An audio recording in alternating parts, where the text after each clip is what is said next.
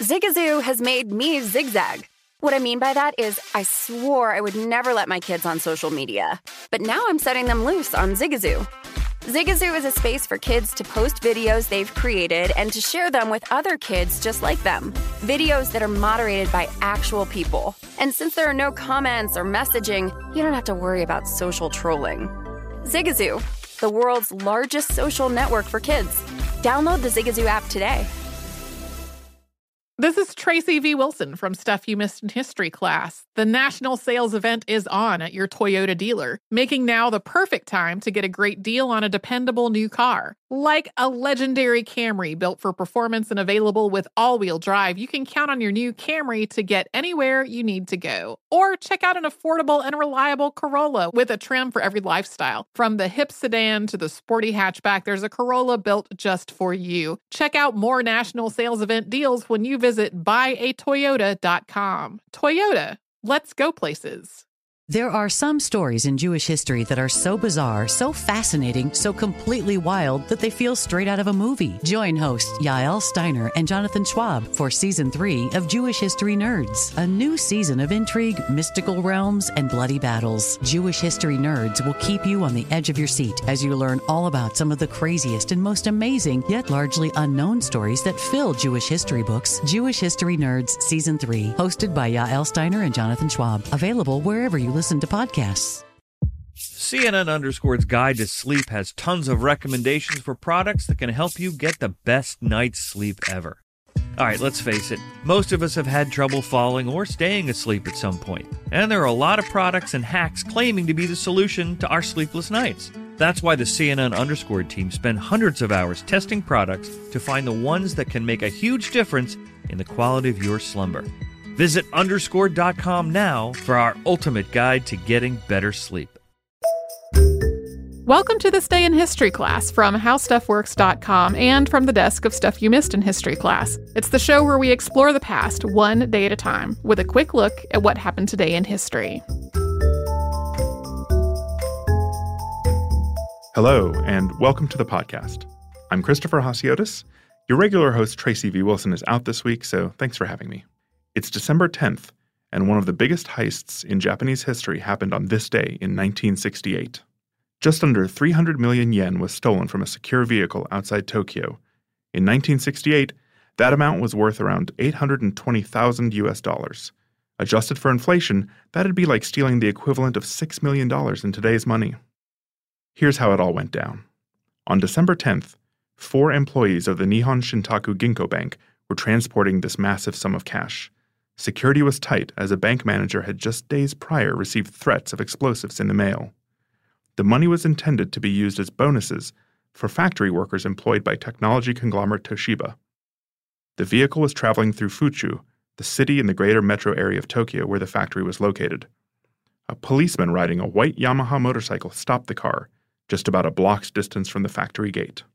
The policeman informed the crew in the car that their bank manager's house had been bombed and police had reason to believe the car they were driving was likewise wired with dynamite.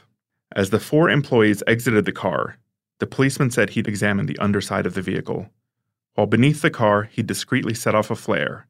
The four employees saw smoke and flames, and when they heard the man, whom they believed to be a policeman, yelling for them to run for safety, that's exactly what they did. He, on the other hand, hopped in the car loaded with cash and just drove off. The vehicle was later discovered abandoned without either the cash or the driver within. The ensuing investigation saw the Japanese police go all in. More than 170,000 police officers and hundreds of detectives were involved in the search for the thief. Police collected more than 120 pieces of evidence at the crime scene, including the thief's abandoned police motorcycle, which turned out to have been painted to look official, but wasn't. The security employees described the culprit, sketches were made and circulated, and the hunt was on. More than 100,000 people were interviewed in 1968 for the case. The first suspect was the 19 year old son of a motorcycle policeman, but just five days after the robbery, the teenager died of potassium cyanide poisoning, raising suspicions. The death, however, was ultimately ruled a suicide, and he wasn't implicated. A year later, at the end of 1969, police arrested a 26 year old man on an unrelated charge he resembled the composite image created of the thief, but he too was ultimately exonerated when he was able to prove he was taking a test at the time of the robbery. On November 15, 1975, just months before the seven year statute of limitations was set to expire, police arrested a friend of the 19 year old first suspect. They'd found large amounts of unexplained cash in his possession. In the end, nothing came of that inquiry either, and the statute of limitations on criminal charges was reached in December of 1975. A separate period of civil liability expired in 1988. After that date, the thief would not have been at risk of any legal repercussions. He could legally benefit from profits from the crime. He could have written a book, for instance, or sold his story to a TV station. A 1999 investigation by the newspaper Shukan Hoseki identified a potential suspect, then in his 50s. However, other publications found significant flaws with that theory, and it was ultimately abandoned. As of the recording of this episode, half a century later, the case remains unsolved. The culprit has never come forward, and the money remains lost. For years, it was the largest robbery in Japan's history. Most recently, it was surpassed by a 2004 robbery of 500 million yen which was then surpassed by a 2011 robbery where two masked men stole 604 million yen, or about $7.4 million. But the 1968 robbery, the 300 million yen robbery as it's known, remains the most notorious in the public's memory. The original crime has inspired numerous books, articles, comics, and TV shows, as well as the 2000 film San-oku-en Jiken. Thanks to Casey Pegram and Chandler Mays for their audio work on this show. You can subscribe to This Day in History class on Apple Podcasts, the iHeartRadio app, or wherever else you like to find your podcasts. Come back tomorrow and we'll learn about a royal trial.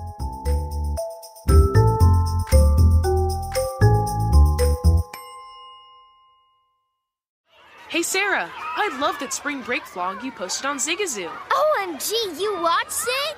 Yeah, it was so cool. I think you're so talented. Social media is only positive with Zigazoo, the world's largest and safest social media network for kids. In Zigazoo, all community members are verified kids just like yours, and all content is fully human moderated. Try out Zigazoo this spring break. Download the Zigazoo app today. Martha Stewart, the original influencer. When I think about anything, I think about the way that she did it first. The media mogul. Five to six years ahead, she saw what was coming. The prisoner. The rise, the fall, and the reinvention of an American icon. Once Martha paved the road, everybody else pretty much copied her. A CNN original series, The Many Lives of Martha Stewart, now streaming on Max. Welcome to 500 Greatest Songs, a podcast based on Rolling Stone's hugely popular, influential, and sometimes controversial list. I'm Brittany Spanos. And I'm Rob Sheffield. We're here to shed light on the greatest songs ever made and discover what makes them so great. From classics like Fleetwood Mac's Dreams to the Ronettes' Be My Baby, and modern day classics like The Killer's Mr. Brightside. Listen to Rolling Stone's 500 Greatest Songs on the iHeartRadio app, Apple Podcasts, or wherever you get your podcasts. There's plenty to celebrate in March and ex-